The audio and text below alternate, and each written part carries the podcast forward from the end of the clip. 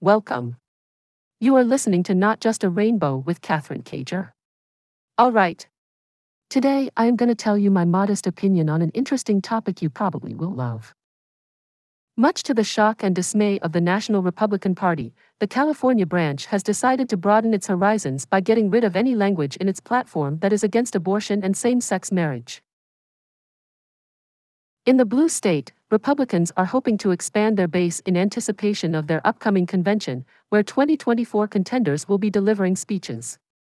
With the goal of uniting the state's conservatives and aligning them with the opinions of the majority of Americans, including the majority of people in the state with the largest population, they are attempting to make their organization more attractive.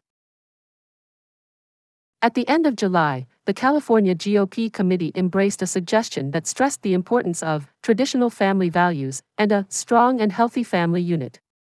They made the decision to omit the statement that declared marriage should be defined as a union between one man and one woman. Gallup recently reported that a record breaking 71% of Americans have a favorable opinion towards marriage equality. This record was set in 2022 and has stayed steady since then. In July, the California Senate made history with a unanimous, bipartisan vote of 31 to 0 to pass a measure that would give the public the opportunity to decide the fate of marriage equality in the state.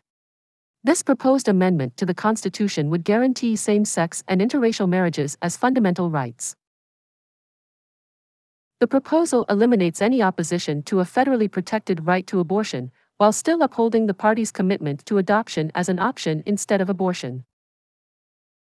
After the Dobbs ruling, when it seemed that Roe v. Wade could be overturned, Californians, as well as other states, including traditionally conservative states trying to ban abortion, rose up in opposition to the notion of taking away a pregnant person's ability to control their own body.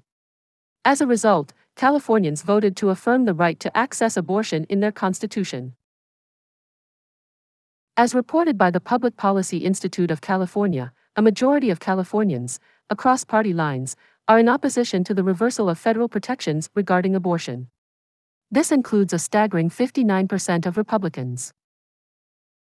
Former President Trump, Florida Governor Ron DeSantis, South Carolina Senator Tim Scott, and other potential presidential contenders are anticipated to be present at the party's fall conference, when the draft of the platform is up for approval.